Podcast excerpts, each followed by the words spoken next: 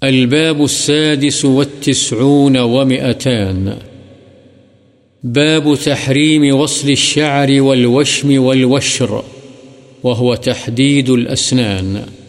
مصنوعی بال جوڑنے اور گودنے اور وشر یعنی دانتوں کو باریک کرنے کی حرمت کا بیان۔ إن يدعون من دونه إلا إناثا وإن يدعون إلا شيطانا مريدا لعنه الله وقال لأتخذن من عبادك نصيبا مفروضا ولأضلن ولأضلنهم ولأمنينهم ولآمرنهم فليبتكن آذان الأنعام ولآمرنهم فليغيرن خلق الله اللہ تعالی نے فرمایا، یہ اللہ تعالی کے سوا معنس چیزوں ہی کو پکارتے ہیں اور صرف سرکش شیطان کی پوجا کرتے ہیں، جس پر اللہ نے لعنت کی ہے۔ اور شیطان نے اللہ سے کہا، میں ضرور تیرے بندوں میں سے ایک مقررہ حصہ لوں گا اور انہیں ضرور گمراہ کروں گا اور ان کو آرزوؤں میں مبتلا کروں گا اور میں انہیں حکم دوں گا کہ وہ بتوں کے نام پر جانوروں کے کانوں کو چیریں اور میں انہیں حکم دوں گا تو وہ اللہ کی بنائی ہوئی صورتوں میں ضرور تبدیلی کریں گے۔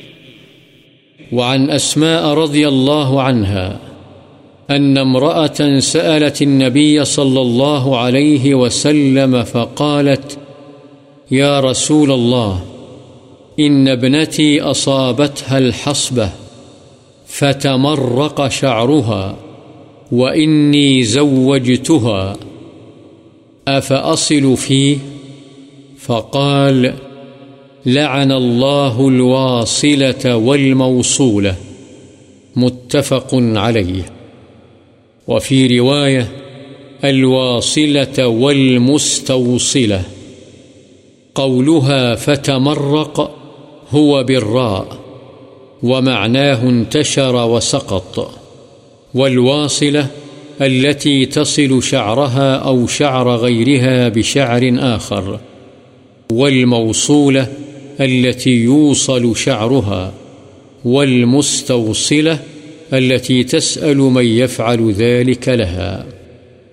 وعن عائشة رضي الله عنها نحوه. حضرت اسما رضی اللہ عنہا سے روایت ہے کہ ایک عورت نے نبی صلی اللہ علیہ وسلم سے پوچھا کہ میری بیٹی کو حسبہ یعنی جلدی بیماری لگی، جس سے اس کے بال جھڑ گئے ہیں اور میں نے اس کی شادی کر دی ہے، کیا میں اس میں مصنوعی بال جوڑ سکتی ہوں؟ آپ صلی اللہ علیہ وسلم نے فرمایا، اللہ تعالی نے بال جوڑنے والی پر اور اس پر جس کے بال لے کر جوڑے جائیں، لعنت فرمائی ہے، بخاری و مسلم۔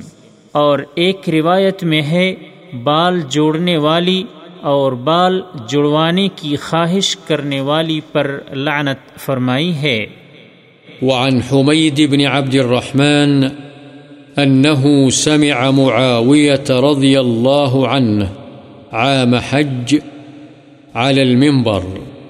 وتناول قصة من شعر كانت في يد حرسي، فقال يا أهل المدينة، أين علماؤكم؟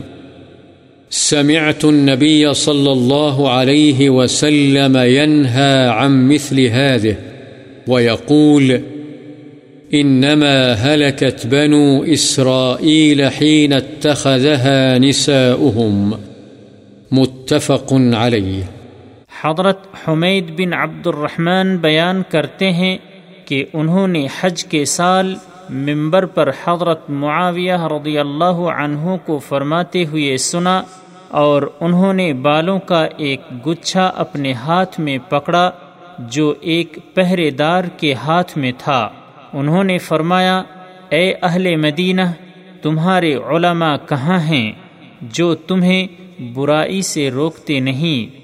میں نے تو نبی صلی اللہ علیہ وسلم کو اس قسم کے کام سے منع کرتے ہوئے سنا اور آپ صلی اللہ علیہ وسلم فرماتے تھے، بنی اسرائیل اس وقت ہی ہلاک ہوئے جب ان کی عورتوں نے ان کاموں کو اختیار کر لیا۔ بخاری و مسلم۔ وعن ابن عمر رضی اللہ عنہما أن رسول الله صلى الله عليه وسلم لعن الواصلة والمستوصلة والواشمة والمستوشمة متفق عليه.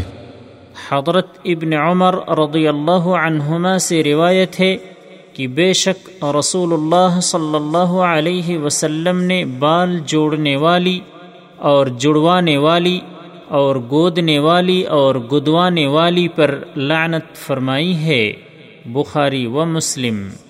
وعن ابن مسعود رضی اللہ عنہ قال، لعن الله الواشمات والمستوشمات والمتنمصات والمتفلجات للحسن المغيرات خلق الله فقالت لهم رأة في ذلك. فقال، وما لي لا ألعن من لعن رسول الله صلى الله عليه وسلم، وهو في كتاب الله. قال الله تعالى، وما آتاكم الرسول فخذوه، وما نهاكم عنه فانتهوا. متفق عليه. المتفلجة هي التي تبرد من أسنانها ليتباعد بعضها من بعض قليلا وتحسنها، وهو الوشر. والنامصة هي التي تأخذ من شعر حاجب غيرها وترققه ليصير حسنا. والمتنمصة التي تأمر من يفعل بها ذلك.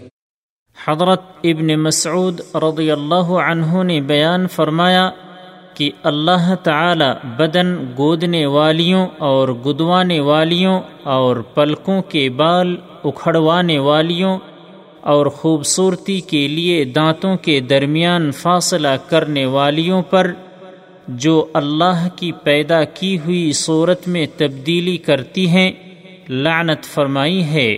چنانچہ ایک عورت نے اس کی بابت حضرت ابن مسعود رضی اللہ عنہ سے بحث کی تو انہوں نے فرمایا، مجھے کیا ہے؟